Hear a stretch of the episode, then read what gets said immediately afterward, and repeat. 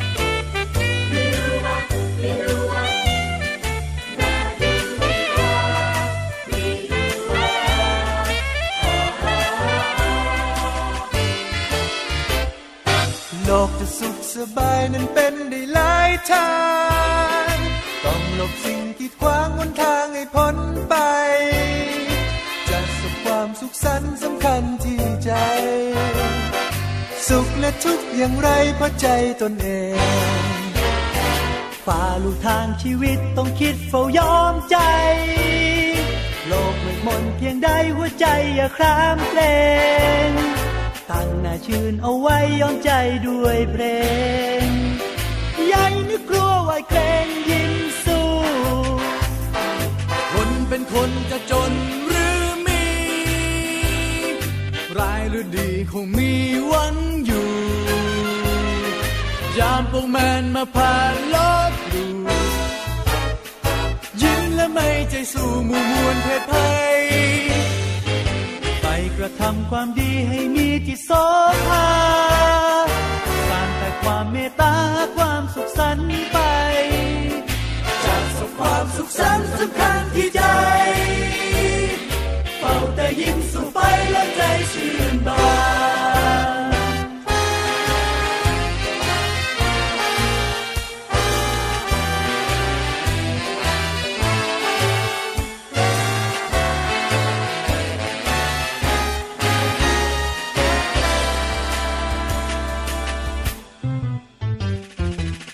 เป็นคนจะจนหรือมี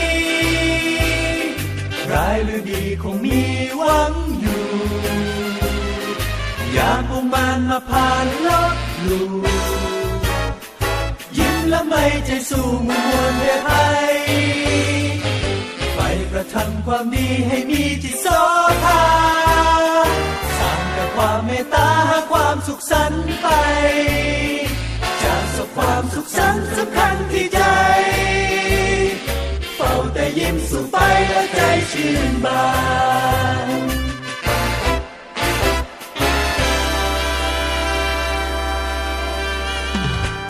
ค่ะ คุณผู้ฟัง สวัสดีต้อนรับเข้าสู่รายการภูมิคุ้มกันรายการเพื่อผู้บริโภค ดิฉันชนะทิพไพรพงศ์ดำเนินรายการนะคะ วันนี้มาจะเจอคุณผู้ฟังเช่นเคยทางวิทยุไทย PBS www.thaipbsradio.com แล้วก็ทาง Facebook Live ตอนนี้นะคะ facebook.com/thaipbsradiofan กดไลค์กดแชร์กันด้วยค่ะสำหรับคุณผู้ฟังที่คิดว่าเรื่องราวที่เรานำเสนอนั้นเป็นประโยชน์นะคะ ยังไงก็ติดตามรับฟังกันได้ ทุกวันจันทร์ถึงวันศุกร์เวลา 11 นาฬิกาถึง 12 นาฬิกานะคะ แล้วหลังจากนั้นก็สามารถไปดาวน์โหลดฟังเสียงกันได้ที่หน้าเว็บไซต์เลยนะคะสำหรับวันนี้ดิฉันก็เริ่มต้นด้วยบทเพลง พระราชนิพนธ์ในหลวงรัชกาลที่ 9 ค่ะ นั่นก็คือ เพลงที่มีชื่อว่ายิ้มสู้นะคะ ไม่ว่าจะมีปัญหาอะไรก็ตาม ขอให้ยิ้มสู้ แดดร้อนก็ยิ้มสู้ หนาวก็ยิ้มสู้นะคะ คุณผู้ฟัง ตอนนี้ทราบว่าในหลายพื้นที่เนี่ยร้อนมาก ๆ เลยทีเดียว ไม่ใช่ร้อนร้อนธรรมดาร้อนมากๆนะคะ คุณผู้ฟัง เอาเป็นว่าก็ใจเย็นๆเนาะถ้าร้อนมากก็อาจจะล้างหน้า เอาน้ำมาลูบตัวหรือไปอาบน้ำเลย เพื่อคลายร้อนนะคะ แต่สำหรับท่านที่อยู่ในสำนักงานที่เปิดแอร์เย็นๆเนี่ยก็คงจะไม่มีปัญหาตรงนี้เท่าไหร่ ยกเว้นว่ามันจะร้อนอกร้อนใจใช่ไหม ไม่เป็นไรนะคะสำหรับเรื่องของสภาพดินฟ้าอากาศ ร้อนเราก็มีวิธีคลายร้อนไม่ว่าจะเป็น อาบน้ำทานอะไรเย็นๆนะคะ หรือว่าวิธีการอย่างอื่นที่จะทำให้เราคลายร้อนได้ แต่ว่าถ้าคุณร้อนเนี่ยแล้วก็จะต้องออกไปกลางแดด เพื่อปกป้องผิวหน้า ก็ต้องใช้ครีมกันแดดใช่ไหมคะ การเลือกครีมกันแดด การเลือกเครื่องสำอาง ที่ปลอดภัยสำหรับตัวเราเป็นสิ่งสำคัญ มีข่าวคราวเรื่องของผู้ผลิตเครื่องสำอางไม่ปลอดภัยเมจิกสกิน ที่มีการไปตรวจโรงงานที่ผลิตและ ปรากฏว่าไม่ได้มาตรฐาน แล้วก็ปลอมเลขทะเบียนของออยด้วย วันนี้เราจะมาตามกันต่อประเด็นนี้ค่ะ เพราะว่ามีผู้เสียหายหลายรายที่ใช้เครื่องสำอางแล้วไม่มีประสิทธิภาพรวมถึงผู้ที่อาจจะเข้าไปร่วมทำธุรกิจ แล้วก็ปรากฏว่า ไม่ประสบผลสำเร็จ แล้วก็โดนหลอกด้วยอะไรอย่างเงี้ยนะคะ ซึ่งแน่นอนว่านำมาซึ่งการร้องเรียน ทางตำรวจเองนะคะได้ออกมาดำเนินการในเรื่องนี้แล้ว เกี่ยวกับโรงงานที่ผลิต เครื่องสำอางในเครือเมจิกสกิน พร้อมทั้งผู้ที่เกี่ยวข้อง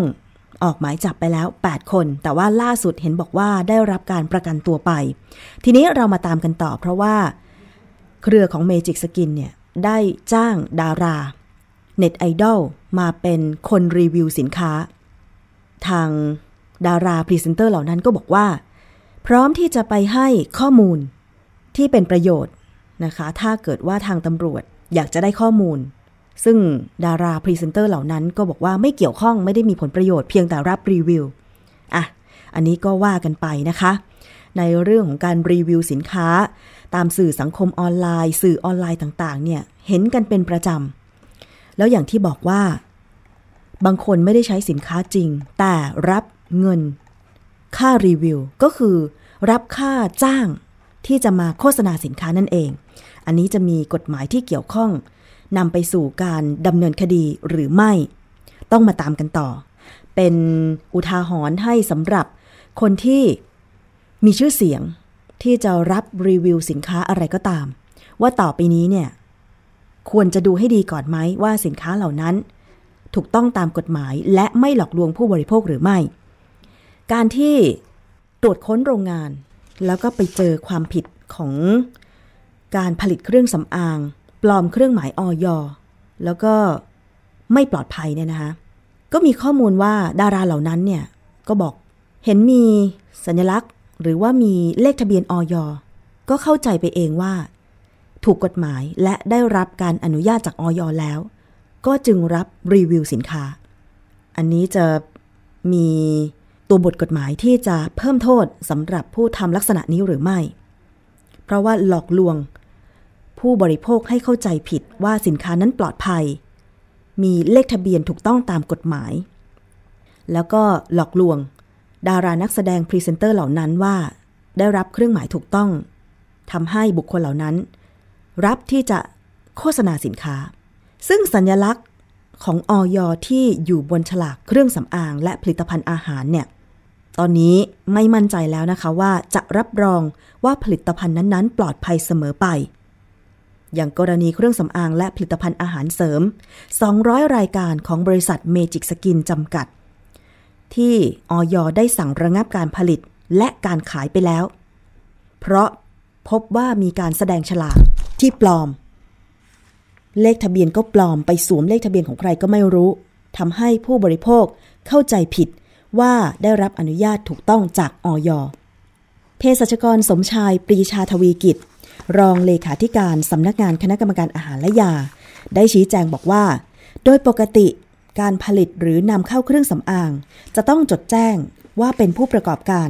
แล้วก็ยื่นรายละเอียดเกี่ยวกับเครื่องสำอาง ที่ขอจดแจ้งผลิตภัณฑ์กับทางออย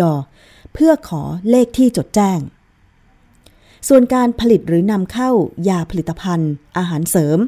ต้องขออนุญาต 2 ขั้นตอนค่ะก็คือ ขออนุญาตสถานที่ และขออนุญาตผลิตภัณฑ์ เพื่อให้มีเลขสาระบบอาหาร หรือที่เรียกง่ายๆว่าเลขที่ออย 13 หลัก ซึ่งทั้งสองขั้นตอนนี้จะต้องใช้เวลาอย่างน้อย 40 วัน ผู้ผลิตหรือผู้นำเข้าจึงจะสามารถขายผลิตภัณฑ์นั้นได้ แต่จากการตรวจสอบผลิตภัณฑ์อาหารเสริม และเครื่องสำอางที่ผลิตโดยบริษัทเมจิกสกินจำกัด ถึงแม้ว่าบนฉลากจะมีเลขสาระบบอาหาร แต่ก็ไม่พบข้อมูลของบริษัทดังกล่าว ว่าขออนุญาตผลิต และสถานที่ผลิตไม่ตรงกับเลขสาระบบที่ปรากฏ จึงถือเป็นการจดแจ้งที่ไม่ถูกต้อง เช่นเดียวกับมีอีกหลาย ๆ กรณีที่มีการสวมเลขออยอปลอม ไปฟังเสียงของเภสัชกรสมชายปรีชาทวีกิจค่ะ ครับตรงนี้คงต้องตรวจสอบนะครับออย่างที่บอกไปเนี่ยครับดูจากเลขจดแจ้งแล้วเนี่ยนะครับ คงจะต้องดูเพิ่มเติมด้วยว่าฉลากต่างๆเนี่ยมีข้อความในครบถ้วนถูกต้องหรือเปล่านะครับผู้ผลิตแหล่งผลิตเนี่ยมีตัวตนที่ชัดเจนไหมนะครับแล้วเสร็จแล้วเนี่ยตัวเลขที่จดแจ้งตรงนั้นเนี่ยก็สามารถจะตรวจสอบได้นะครับจากเว็บไซต์ของทางออยเองค่ะนั่นคือเสียงของเภสัชกรสมชายปรีชาทวีกิจนะคะถึงการตรวจสอบเลขทะเบียนของออยว่าถูกต้องหรือไม่ คือบางทีเราเห็นฉลากสินค้าและ อย่าเพิ่งไปวางใจว่าจะเป็นตามนั้น ลองใช้โทรศัพท์ โทรไปที่หมายเลข 1556 ไปตรวจสอบอีกครั้งหนึ่งนะคะ หรือว่าจะเข้าไปในเว็บไซต์ของออยก็คือ www.fda.moph.go.th อันนี้ก็จะสามารถตรวจสอบได้ ช่วยกันแจ้งเข้าไปนะคะ เวลาที่ท่านเห็นเครื่องสำอางที่ไม่ปลอดภัย ซึ่ง ในกรณีผู้ประกอบการอื่น ที่ต้องการจ้างบริษัทผลิตเครื่องสำอาง หรือผลิตอาหารเสริมเนี่ยที่ได้รับอนุญาตจากออยแล้ว โดยเปลี่ยนมาใช้ชื่อของตัวเอง ก็จะต้องไปยื่นขอเลขสาระบบหรือเลขที่จดแจ้ง เช่นเดียวกับโรงงานที่ได้รับการรับรองมาตรฐาน GMP ตอนนี้มีเยอะนะคะสำหรับคนที่อยากจะมีสินค้า เป็นชื่อแบรนด์ของตัวเอง จะสังเกตว่าเห็นเยอะมากเลยเครื่องสำอาง ดาราคนมีชื่อเสียงก็ทำผลิตภัณฑ์แบรนด์ของตัวเองกันเยอะมาก คนที่จะจ้างโรงงานผลิตเครื่องสำอางเนี่ยก็ต้องไปยื่นขอจดทะเบียน กับออยด้วยเช่นกัน ก็ต้องให้รายละเอียดทั้งสถานที่ผลิต แล้วก็รายละเอียดอื่น ๆ ที่เราจะผลิตสินค้าออกมา ไม่ใช่ว่าพอโรงงาน มีเลขที่อนุญาตถูกต้องการผลิตเครื่องสำอางแล้วเนี่ย จะไปว่าจ้างให้มาผลิต ยี่ห้ออะไรก็ได้ตามใจไม่ใช่นะคะ คนที่จะทำยี่ห้อสินค้าต่างๆ ต้องไปยื่นขอจดทะเบียนกับออยด้วย ในฝั่งของผู้บริโภค ตอนนี้วางใจไม่ได้นะคะว่าเครื่องสำอางที่เราซื้อมาใช้ถึงแม้ว่าจะมีเลขทะเบียนออยในกรอบสี่เหลี่ยม 13 หลัก มันจะเป็นเลขที่จริงที่ขออนุญาตจริงหรือไม่ บางทีอาจจะปลอมก็ได้ แล้วทำให้เราเนี่ยหน้าพัง เพราะว่าเครื่องสำอางเหล่านั้นมีสารที่เป็นอันตราย ซื้อมาใช้แล้วนอกจากจะไม่สวยขึ้นยังใบหน้าแย่ลงเนี่ยนะคะ เครื่องสำอางอยู่คู่กับผู้หญิงแน่นอนว่ามันเป็นสิ่งที่ขาดไม่ได้ บางคนมีการพูดเล่นๆกันในกลุ่มเพื่อนเหมือนกันนะคะว่า ถ้าสมมุติต้องไปติดเกาะให้เลือกเครื่องสำอางอย่างหนึ่งติดตัวไป จะเลือกอะไร บางคนบอก ขอเลือกโลชั่น บางคนบอกขอเลือกครีมกันแดด บางคนบอกขอเลือกดินสอเขียนคิ้ว เพราะว่ามันขาดไม่ได้จริง ๆ ใช่ไหมคะ อย่างน้อยก็มาช่วยเสริมความมั่นใจ ถ้าเกิดไปเจอเครื่องสำอางไม่ปลอดภัยเนี่ย แล้วก็มี สารอันตรายต่างๆ มากมายเนี่ยนะคะ มันยิ่งทำให้เราเนี่ย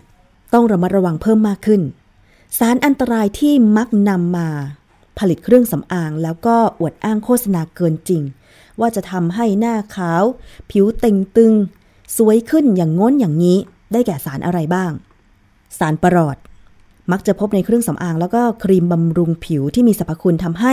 สีผิวจาง ลดสิว ฝ้ากระและจุดด่างดำ แต่ผลเสียก็คือทำให้เกิดอาการแพ้หรือระคายเคืองอย่างรุนแรงค่ะ และปรอดยังสามารถเข้าสู่ร่างกายได้ด้วยการสูดดม ดูดซึมผ่านลำไส้เล็ก และถ้าหากเป็นการกลืนกินสารนี้เข้าไป หรือแม้แต่การนำไปทาที่ผิวหนัง สารปรอดก็จะถูกดูดซึมเข้าไปสะสมในร่างกาย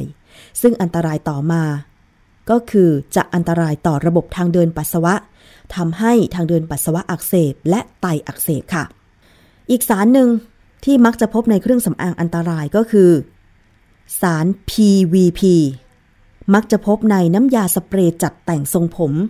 มีลักษณะคล้ายกาว เป็นสารที่ทำให้เส้นผมแข็งตัว ซึ่งใช้ผสมในน้ำยาจัดแต่งทรงผม มูสหรือเจล ใส่ผมที่มีสารที่มีคุณสมบัติเป็นตัวทำละลาย สามารถเข้าสู่ร่างกายได้ทั้งการสูดดม และการซึมเข้าสู่ผิวหนังทำให้เกิดการอุดตันของรูขุมขน ผมร่วง เกิดการแพ้ หรืออักเสบบริเวณหน้าผาก ข้างหูหรือว่าลำคอได้ อีกสารหนึ่งก็คือสารตะกัว อาจพบได้ในการผลิตเครื่องสำอาง ซึ่งกฎหมายได้กำหนดไว้ว่าสารปรอดสามารถพบในเครื่องสำอางได้ในอัตราส่วนไม่เกิน 20 ส่วนในล้านส่วน โดยน้ำหนัก สารตะกัวนะคะขออภัย หากพบว่าผลิตภัณฑ์ใดมีสารตะกั่วเกินไปกว่านี้ ก็จะเข้าข่ายเป็นเครื่องสำอางที่ไม่ปลอดภัย สารตะกั่วจัดเป็นวัตถุที่ห้ามใช้เลยค่ะ เพราะเนื่องจากถ้าหากถูกถูกดูดซึมเข้าสู่ร่างกาย จะก่อให้เกิดอาการปวด บิดในท้องอย่างรุนแรง โดยไม่ทราบสาเหตุ ร่วมกับอาการท้องผูก หรือไม่ก็ถ่ายเป็นเลือด อาจจะมีอาการซีดอ่อนแรง เนื่องจากเม็ดเลือดแดงถูกทำลายเร็วขึ้น และลดอัตราการสร้างเม็ดเลือดแดง ระบบประสาททั่วร่างกายผิดปกติ มีสารไฮโดรควินอนด้วยที่มักพบในเครื่องสำอาง มักจะอยู่ในครีมลอกฝ้า ที่มักมีการโฆษณาว่าช่วยทำให้ผิวขาวขึ้น แต่มันจะขาวขึ้นในระยะแรกค่ะ และอาจจะทำให้เกิดอาการแพ้ระคายเคือง ผดผื่นขึ้น ผิวหน้าดำคล้ำจนกลายเป็นฝ้าถาวร ไม่รักษา ไม่สามารถรักษาให้หายได้เลยนะคะ แต่จะทำให้ผิวกลายเป็นด่างขาวผิดปกติในที่สุด ไฮโดรควินอนนี่ดิฉันเคยเห็นคนที่ หลงเชื่อไปใช้แล้วก็เกิดอาการแบบนี้เยอะเลยนะคะ แล้วก็ยังมีสารเฮกซาคลอโรฟิน มักพบในแป้งและสบู่ค่ะ ใช้เป็นสารกันเสียในเครื่องสำอาง โดยเฉพาะกรณีที่ใช้สารกันเสียชนิดอื่นไม่ได้ผล แต่ก็มีเงื่อนไขว่า เฮกซาคลอโรฟินนี้อนุญาตให้ใช้ได้ไม่เกิน 0.1%และห้ามใช้กับเครื่องสำอางที่สัมผัสกับเยื่อบุอ่อน อย่างเช่น ริมฝีปาก ผิวบริเวณดวงตา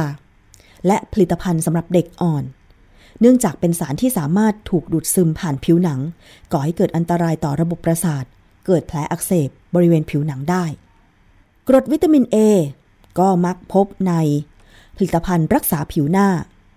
ซึ่งถ้าใครที่แพ้หรือว่ามีกรดวิตามิน A มากเกินไปในเครื่องสำอางเนี่ย อาจจะทำให้คุณเกิดอาการผิวหน้าแสบร้อนอักเสบ ใช้แล้วผิวหน้าลอก ระคายเคือง แล้วก็ยังสามารถสะสมในร่างกาย ซึ่งอาจจะเป็นอันตรายต่อทารกในครรภ์ได้ อีกสารหนึ่งที่อันตรายก็คือสารโซเดียมลอริลซัลเฟตมักพบในแชมพูสบู่หรือยาสีฟัน เป็นสารทำความสะอาด สารชนิดนี้สามารถแทรกซึมลงไปสู่ชั้น ผิวหนังได้ 5-6มิลลิเมตรเลยทีเดียว ส่งผลให้ผิวหนังบาง จนทำให้สารพิษอื่น ๆ สามารถแทรกซึมเข้าสู่ผิวหนัง จนเกิดอาการแพ้ได้ อีกสารหนึ่งค่ะก็คือสารมิเนอรัลเทามักพบในแป้งฝุ่น ซึ่งเป็นส่วนผสมอยู่ถึง 90%รวมทั้งอายแชโดว์แป้งเด็ก และผลิตภัณฑ์ทำความสะอาดจุดซ่อนเร้น ซึ่งถ้าหากเราสูดดมสารมิเนอรัลเทา คือถ้าสูดเข้าไปมากๆ อาจจะทำให้เกิดโรคปอด มะเร็งปอด และมะเร็งต่อม หมวกไต ชนิดหายาก และมีโอกาสเกิดมะเร็งรังไข่ถึง 30-60%ในกลุ่มของผู้หญิงที่ใช้แป้งฝุ่นทาตัว ที่ผสมมินเนอรัลทาวเป็นประจำ แล้วทาบริเวณจุดซ่อนเร้นของร่างกาย อันนี้ก็มีงานวิจัยจากต่างประเทศแล้วก็เคยนำเสนอแล้วนะคะว่า แป้งฝุ่นหรือแป้ง เครื่องสำอางที่มีส่วนผสมของทาวค่ำเนี่ยมีผลทำให้มีความเสี่ยงก่อให้เกิดมะเร็งที่ปอดแล้วก็มะเร็งรังไข่ มีผู้บริโภคในต่างประเทศ ยื่นฟ้อง บริษัทผลิตแป้งเด็กมาแล้ว จากกรณีที่ใช้แป้งเด็กที่ผสมทาวค่ำเนี่ยจนก่อให้เกิดมะเร็ง ลองไปหาอ่านดูนะคะคุณผู้ฟัง และอีกสารหนึ่งก็คือ สารฟอร์มาดีไฮอันนี้เคยนำเสนอไปแล้วว่า ถ้ามีในเครื่องสำอางประเภทย้อมสีผม มากเกินไป ก่อให้เกิดมะเร็งได้ แล้วก็มีผลิตภัณฑ์ ในร้านขายของกระจุกกระจิกเล็ก ๆ น้อยๆ ยี่ห้อญี่ปุ่นญี่ปุ่นเนี่ยนะคะ ในประเทศสิงคโปร์เนี่ยเขาได้เก็บผลิตภัณฑ์ สีย้อมผมที่มี ส่วนผสมของสารฟอร์มาลดีไฮด์เกินค่ามาตรฐานของญี่ปุ่นออกจากชั้นวางหมดแล้ว สารฟอร์มาลดีไฮด์นอกจากจะพบในยาย้อมผมแล้วเนี่ยนะคะ ก็ยังจะพบในน้ำยาทาเล็บ สบู่และเครื่องสำอางทั่วไปด้วย เป็นสารเคมีที่ใช้มากในส่วนผสมของน้ำยาฆ่าเชื้อและทำความสะอาด ในอุตสาหกรรมกระดาษ อุตสาหกรรมสิ่งทอ และการผลิตสี รวมถึง การใช้สำหรับรักษาสภาพร่างกายของสัตว์หรือศพ นอกจากนี้ยังพบในน้ำยาเคลือบเงาเฟอร์นิเจอร์อีกด้วย สารชนิดนี้เนี่ยกำลังถูกสงสัยว่า เป็นสารก่อมะเร็งชนิดหนึ่ง และมักทำให้ผิวหนังแสบร้อน ผิวรอบดวงตาระคายเคือง ฟอร์มาดีไฮนะคะ อีกสารหนึ่งที่มักจะได้ยินบ่อยๆ ก็คือสเตียรอยมักพบในผลิตภัณฑ์บำรุงผิว ที่มักโฆษณาว่า ทำให้ผิวหน้าขาวใสและลดสิวได้ เนื่องจากสเตียรอยมีฤทธิ์กดภูมิคุ้มกัน มีประโยชน์มากหากใช้ในจำนวนที่เหมาะสมตามที่แพทย์สั่ง สามารถรักษาโรคผิวหนังโรคภูมิแพ้ได้ แต่ถ้าหากใช้ไม่ระวัง ก็อาจจะเกิดผลข้างเคียงได้ อย่างเช่น ผิวหน้าติดสเตียรอย สิวอาจจะเห่อขึ้นมาได้ ผิวหน้าแพ้ง่าย เลือดออกในกระเพาะอาหาร ไปยับยั้งการเจริญเติบโตของเด็ก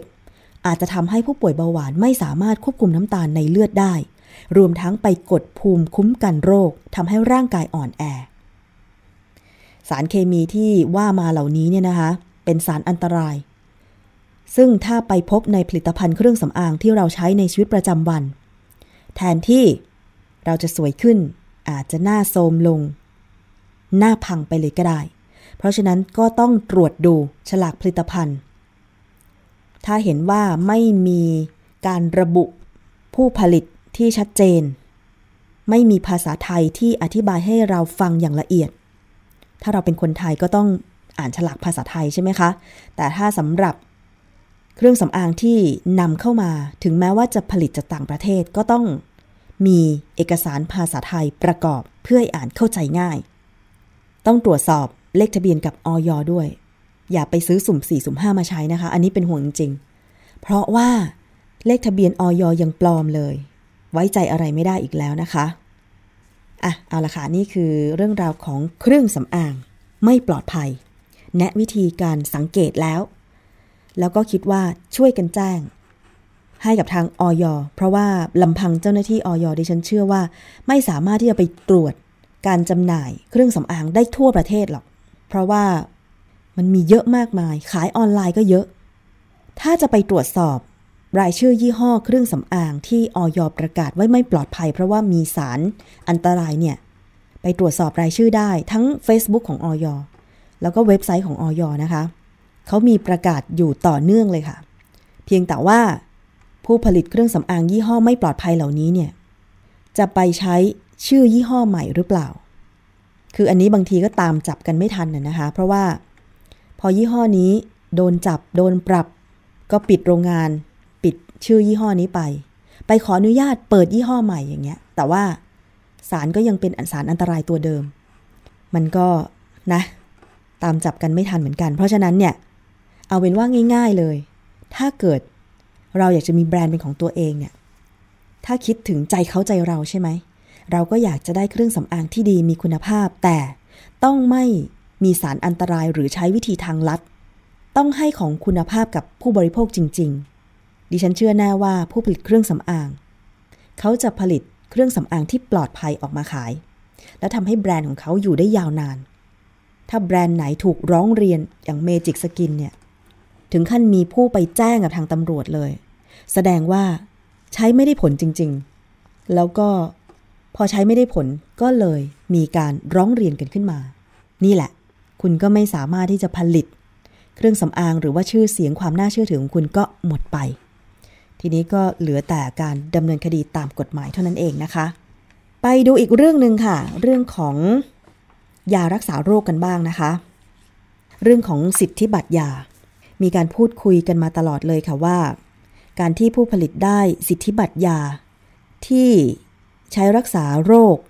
บางโรค แล้วก็อาจจะทำให้ราคายานั้นแพงขึ้นทำให้ผู้ป่วยเข้าไม่ถึงยา ล่าสุดนี้นะคะ ทางเครือข่ายผู้ติดเชื้อ HIV ค่ะ ได้ยื่นหนังสือคัดค้านคำขอจดสิทธิบัตรยาต้านไวรัส ตับอักเสบซีหลังประเมินสุ่มเสี่ยงว่าเอกชนจะผูกขาดรายเดียว จะกระทบการเข้าถึงยาของผู้ป่วยค่ะ เครือข่ายผู้ติดเชื้อ HIV เข้ายื่นหนังสือคัดค้านคำขอสิทธิบัตรยาต้านไวรัสตับอักเสบซีของบริษัทกิลีเอตโดยผู้อำนวยการมูลนิธิเข้าถึงเอส ได้รวบรวมรายงานความเห็นนักวิชาการ งานวิจัยที่เกี่ยวข้อง เพื่อประกอบการพิจารณาจดสิทธิบัตรยา ซึ่งผู้เกี่ยวข้องสามารถร้องคัดค้านได้ในกรอบเวลา 90 วัน นับจากวันที่ยื่นคำขอค่ะ หลังจากพบว่า ยารวมเม็ดโซฟอสบูเวีย และเทคโนโลยีการผลิตยาเดิม ซึ่งเป็นที่ทราบกันอย่างแพร่หลายถึงประสิทธิภาพยาในแวดวงเภสัชกรรม ซึ่งขัดหลักการขอจดสิทธิบัตรยาใหม่ ซึ่งถ้าหากบริษัทแห่งนี้ได้รับการจดสิทธิบัตรยาดังกล่าวเนี่ยอาจจะกระทบการเข้าถึงยาของผู้ป่วย โดยผู้ป่วยโรคไวรัสตับอักเสบซีอาจจะต้องแบกภาระซื้อยา2ล้าน8แสนบาท จากปัจจุบันที่ 16,800 บาทต่อ 12 สัปดาห์ หรือ 1 คอร์สการรักษา คุณนิมิตเทียนอุดม ผู้อำนวยการมูลนิธิเข้าถึงเอส กล่าวว่า เครือข่ายก็เคยทักท้วง ปัญหาการจดสิทธิบัตรยาของบริษัทแห่งนี้ไปแล้ว ซึ่งเข้าข่ายการผูกขาดยาโรคไวรัสตับอักเสบซีซึ่งเป็นยาตัวเดียว แต่ขอจดสิทธิบัตรมากถึง 14 ฉบับ และกำลังยื่นขอสิทธิบัตรใหม่อีก 3 ฉบับ ซึ่งสุ่มเสี่ยงทำให้เกิดปัญหาการผูกขาดยา และจะกระทบการเข้าถึงยาของผู้ป่วยอย่างร้ายแรง แต่จนถึงขณะนี้กรมทรัพย์สินทางปัญญา ยังไม่มีคำชี้แจง เดี๋ยวเรามาตามกันต่อนะคะ ยาเป็นสินค้าก็จริงค่ะ แต่ว่า เป็นสินค้าที่หมายถึงรักษาชีวิตมนุษย์นะคะ แล้วก็ไทยเราเองก็มีกฎหมาย เหนือสิทธิบัตรยา ในยาบางตัวถ้ามีการประกาศออกมา ตรงนี้แหละค่ะ ก็เดี๋ยวมาดูกันว่าการยื่นหนังสือเพื่อที่จะคัดค้านการจดสิการจดสิทธิบัตรยา ของบริษัทกิเลเอตที่ผลิตยาต้านไวรัสตับอักเสบซีเนี่ย จะเป็นผลหรือไม่นะคะ คุณผู้ฟังเอาละค่ะช่วงนี้ พักกันครู่หนึ่งเดี๋ยวช่วงหน้ามาติดตามคิดก่อนเชื่อ กับดรแก้วกังสดานอัมภัย วันนี้ขอบอกเลยนะคะว่าใครที่มีข้อข้องใจว่าบุหรี่ไฟฟ้าช่วยให้เลิกบุหรี่แบบมวลได้หรือไม่ต้องกลับมาฟังช่วงหน้าค่ะ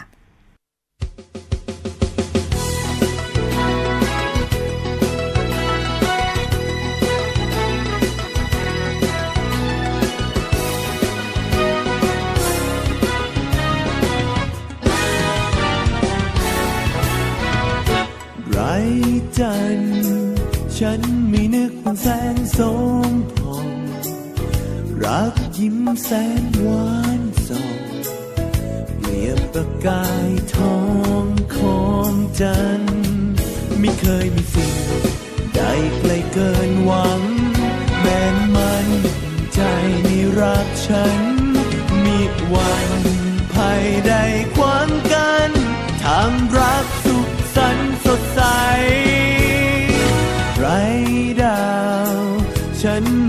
วงดาวน้อยใหญ่ แววตาแทนเธอได้ ส่งทางไปดังดารา ถึงใครอื่นมุ่งชมจันและหมายมันดาวเด่นฟ้า แต่ตัวฉันสุขทุกเวลาคราชิดเธอ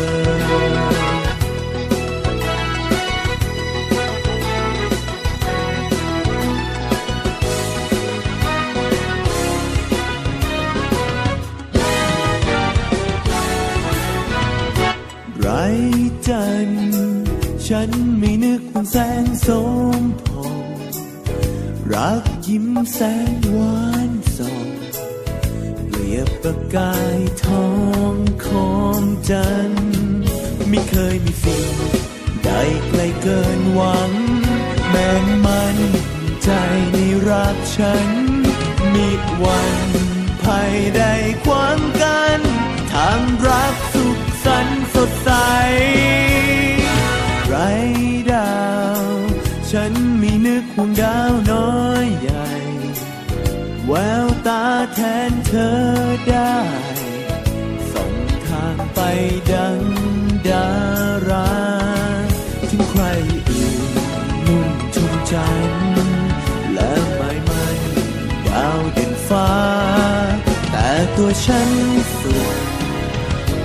เวลาคราชิดเธอ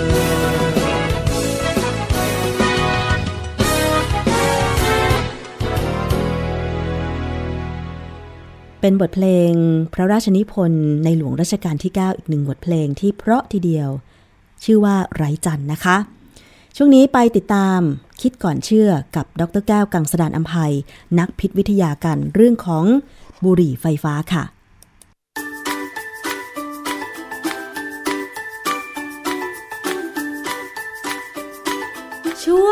คิดก่อนเชื่อ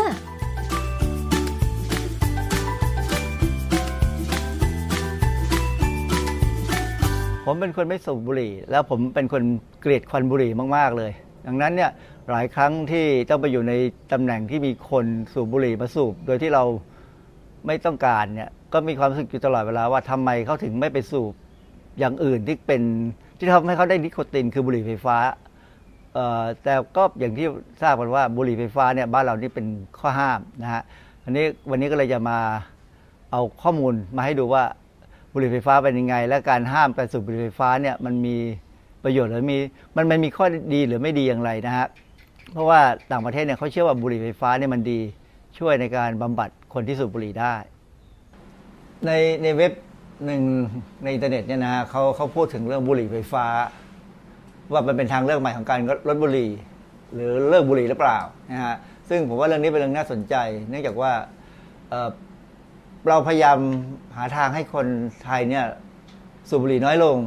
แต่ปรากฏว่าไม่เข้าใจว่าภาษีที่เราเก็บจากการ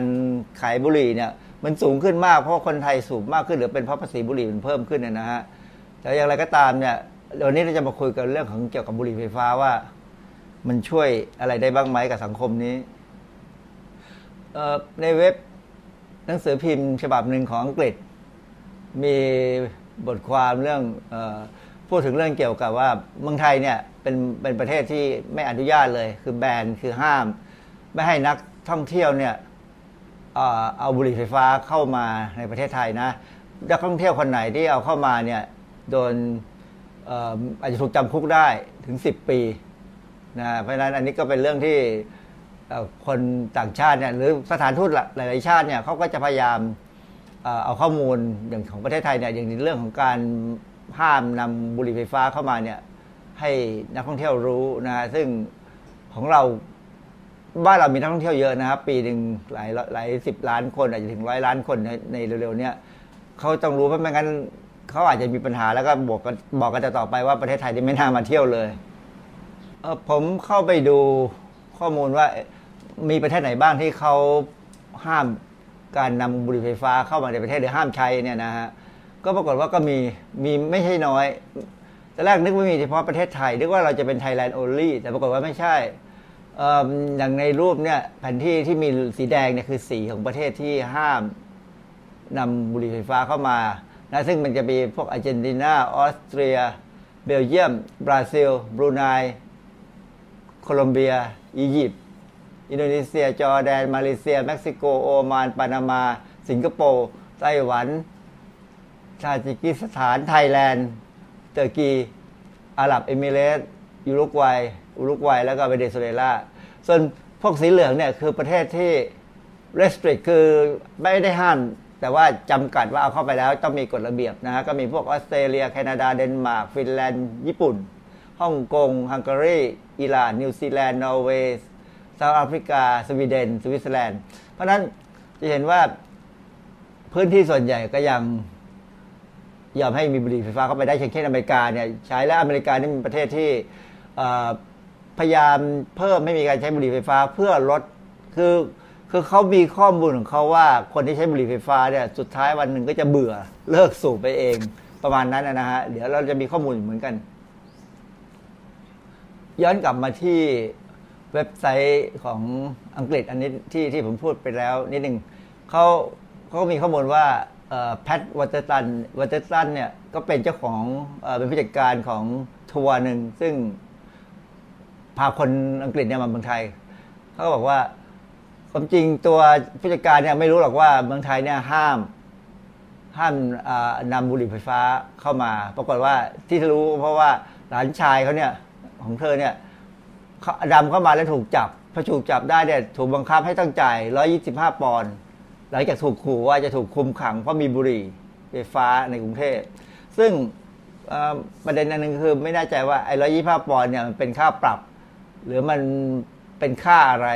นะฮะแต่ว่าก็เป็นที่รู้ว่าตอนนี้เจ้าผู้จัดการคนเนี้ยรู้แล้วว่าต้องบอกลูกทัวร์ว่าอย่าเอาบุหรี่ไฟฟ้าเข้ามานะ ถ้าเอาเข้ามาเนี่ยมีปัญหาแน่ ในอินเทอร์เน็ตเนี่ยมีเว็บไซต์หนึ่งชื่อ Tobacco Harm Reduction Network คือเป็น network ทั่วโลกแล้วมีของ subchapter ที่เป็นของไทยแลนด์เนี่ยนะฮะมีของประเทศไทยเนี่ยเขามีบทความภาษาไทยอันหนึ่งซึ่งความจริงไม่ได้เป็นบทความเขาเขาแนะนำว่าให้เข้าไปดูสารคดีแบบเจาะลึกของ BBC เรื่องบุหรี่ไฟฟ้าอันตรายจริงหรือ คือโดยสรุปแล้วเนี่ยไอสารคดีเรื่องเนี่ยเขาบอกว่า บุหรี่ไฟฟ้าเนี่ยเหมาะกับผู้ที่ต้องการเลิกบุหรี่แบบถาวร แต่ไม่เหมาะกับผู้ที่ไม่เคยสูบบุหรี่มาก่อนแต่อันนี้ก็เป็นสิ่งที่ก็จะเป็นที่รับรู้นะว่า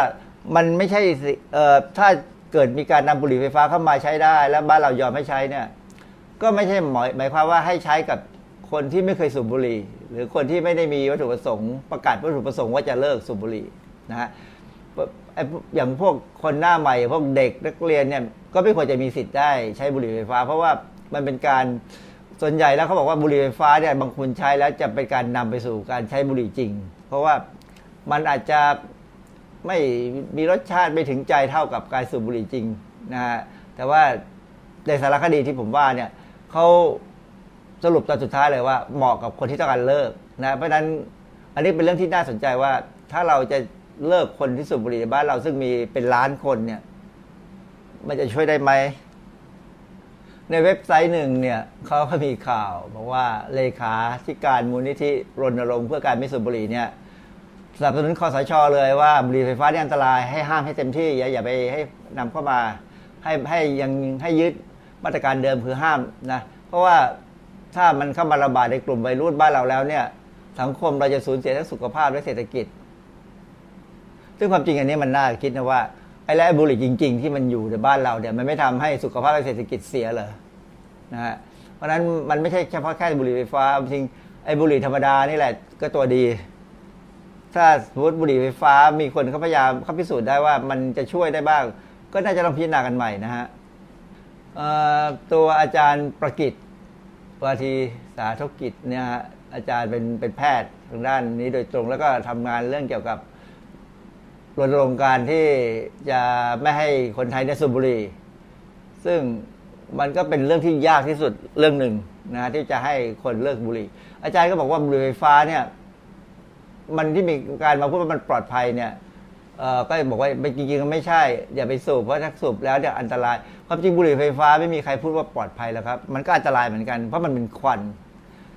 เราจะต้องรู้กันก่อนว่า เวลามีควันที่ไหนก็มีอันตรายที่นั่น เพียงแต่ว่าควันนั้นมีสารพิษมากมายแค่ไหนเท่านั้นเอง แต่ว่าอย่างไรก็ตามเนี่ยผมก็เห็นด้วยกับอาจารย์ประกิตนะครับว่า ไม่ว่าจะเป็นบุหรี่ไฟฟ้าหรือบุหรี่ธรรมดาเนี่ยไม่สูบได้เป็นดี เพราะมันไม่ดีกับตัวคนสูบแล้วก็ไม่ดีกับคนรอบข้างเมืองไทยเรามีปัญหาควันบุหรี่มือสอง หรือที่เขาบอกว่าพวกของอปัญหาของ secondary smoker คือคนที่ไม่ได้สูบแต่ได้ กลิ่นได้ควันเข้าไปเนี่ยเพราะในควันนั้นมันเป็นสารก่อมะเร็ง คนไม่สูบต้องสูบดมสารก่อมะเร็งเข้าสู่ร่างกายเช่นเดียวคนสูบบุหรี่ข้อมูล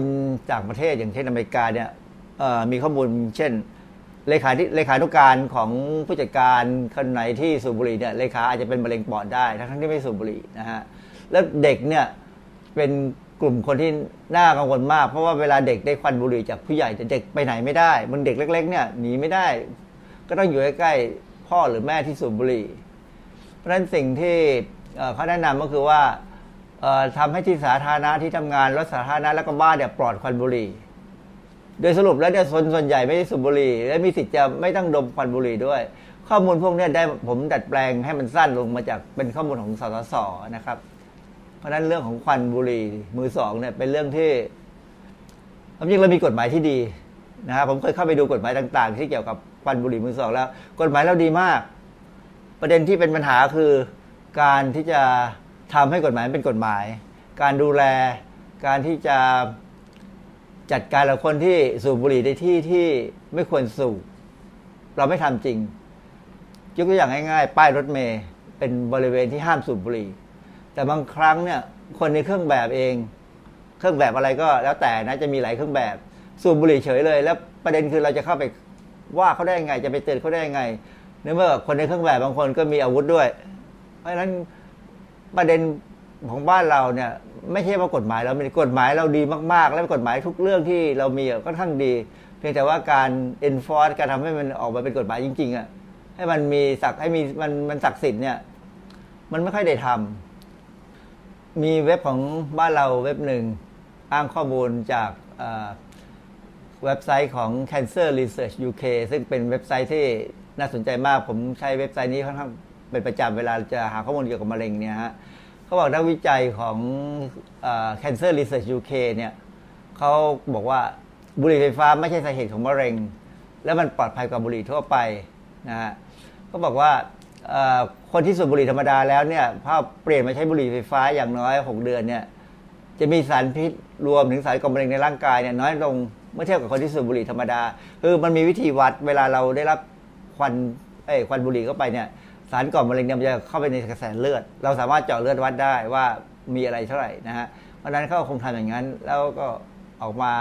ประกาศข้อมูลว่าเป็นอย่างนี้ ซึ่งก็อันนี้ก็ต้องฟังไว้นะครับว่ามันมันทำให้สุขภาพคนที่สูบบุหรี่เนี่ย เร็วช้าลง ไม่ใช่ไม่ไม่ใช่ว่าดีขึ้นแต่มันเร็วช้าลง แต่ว่าอย่างน้อยแต่ความจริงอีกอย่างหนึ่งก็คือควันบุหรี่ไฟฟ้า มันก็รบกวนคนที่ไม่สูบเหมือนกัน แต่รบกวนน้อยกว่า ในหนังสือพิมพ์ไทยของไทยออนไลน์ฉบับหนึ่งนะฮะหนังสือออนไลน์เนี่ยหนังสือพิมพ์ออนไลน์เนี่ยก็ไปให้ให้สัมภาษณ์ของอาจารย์ประกิตเหมือนกันอาจารย์บอกว่าอาจารย์ก็ยอมรับว่าบุหรี่ไฟฟ้าเนี่ยอันตรายน้อยกว่าบุหรี่ธรรมดา แต่อาจารย์ก็บอกว่าผลต่อสุขภาพระยะยาวเนี่ยมันยังไม่ทราบ เพราะว่า พิ่งมีการนำมาใช้แพร่หลายประมาณสิบกว่าปีนั่นเอง แล้วนิโคตินเนี่ยมันก็เป็นสารเสพติดนะเพราะฉะนั้นถ้าติดบุหรี่ไฟฟ้าแล้วจะเลิกยากกว่าไปเลิกบุหรี่ธรรมดาไหมอันนี้ซึ่งมันก็เป็นข้อมูลที่น่าสนใจนะ แล้วก็ผมก็ค่อนข้างจะเห็นด้วย คืออย่างที่บอกแล้วว่าไม่เห็นด้วยทั้งการสูบบุหรี่ธรรมดา หรือบุหรี่ไฟฟ้า แต่ถ้าให้เลือก ผมว่า คนไปสูบบุหรี่ไฟฟ้าดีกว่าเพราะควันมันน้อยกว่าบุหรี่ธรรมดา คนที่อยู่ใกล้ๆเนี่ยจะได้ไม่ไม่รำคาญเท่าที่เท่าที่เรายังเราเป็นในปัจจุบันนี้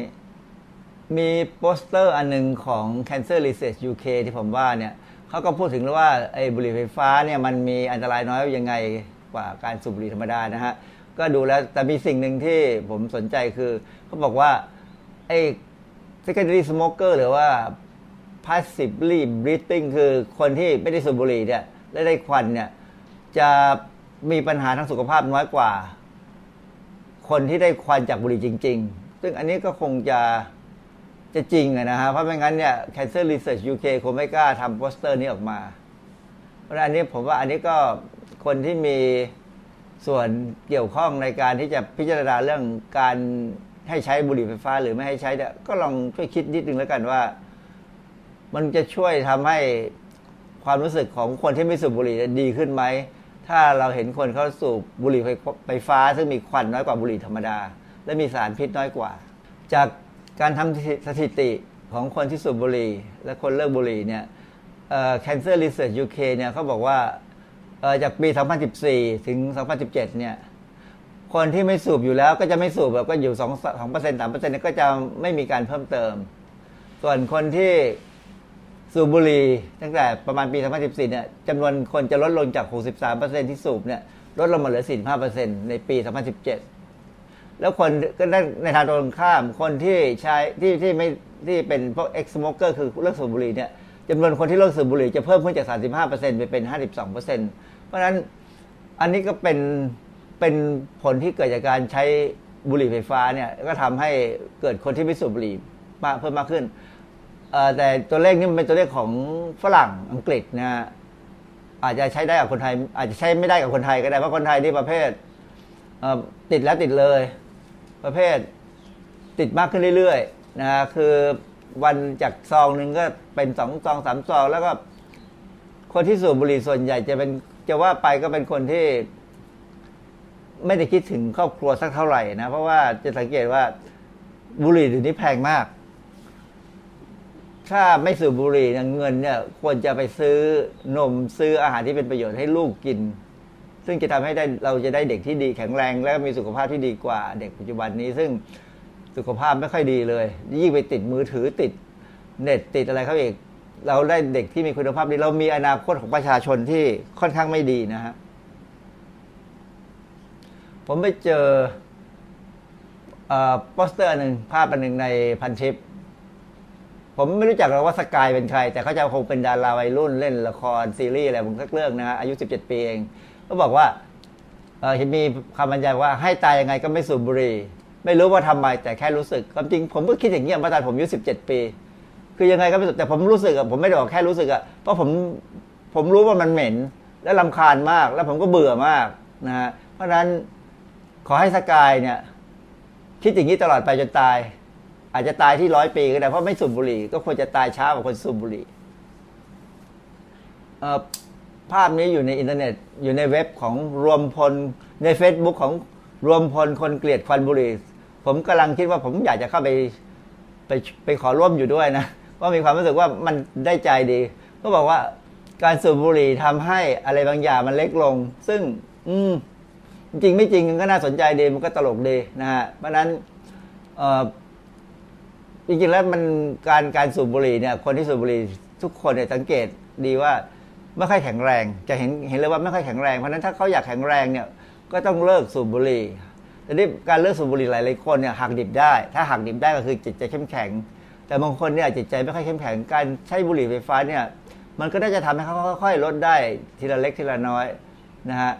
สิ่งที่ดีก็คือที่ที่น่าจะทำก็คือว่าทำยังไงจะให้ตัวน้ำยาที่ใช้ ทำบุหรี่ไฟฟ้าเนี่ยเป็นน้ำยาที่ไม่ไม่ทำให้เกิดอันตรายกับผู้ผู้สูบ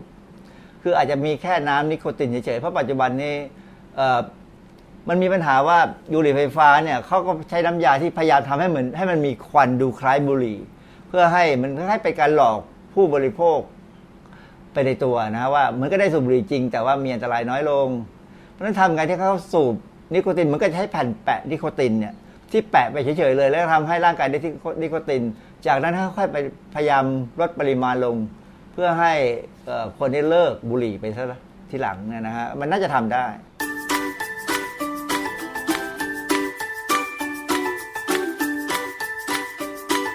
ช่วงคิดก่อนเชื่อ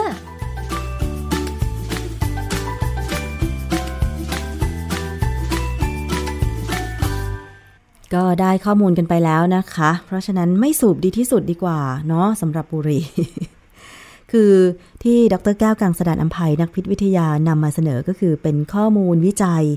แล้วก็มาเปรียบเทียบกับหลักทางพิษวิทยานะคะว่า เพราะอะไรมันถึงเป็นแบบนี้อะไรอย่างเงี้ยนะคะ ซึ่งถึงแม้จะมีตัวเลขการวิจัยผู้ที่เลิกสูบบุหรี่แบบมวล โดยใช้บุหรี่ไฟฟ้าหรือว่าเลิกได้ในที่สุดเนี่ยของต่างประเทศ แต่สำหรับไทยเองยังไม่มีข้อมูลตรงนี้ แล้วก็วิถีชีวิต พฤติกรรมการใช้ชีวิตของคนไทยบางทีก็แตกต่างจากคนต่างประเทศ เอาเป็นว่าฟังหูไว้หูแล้วก็นะเราก็รู้กันอยู่แล้วว่ามันอันตราย ไม่ว่าจะเป็นแบบไหนมันก็มีสารที่ไม่ดี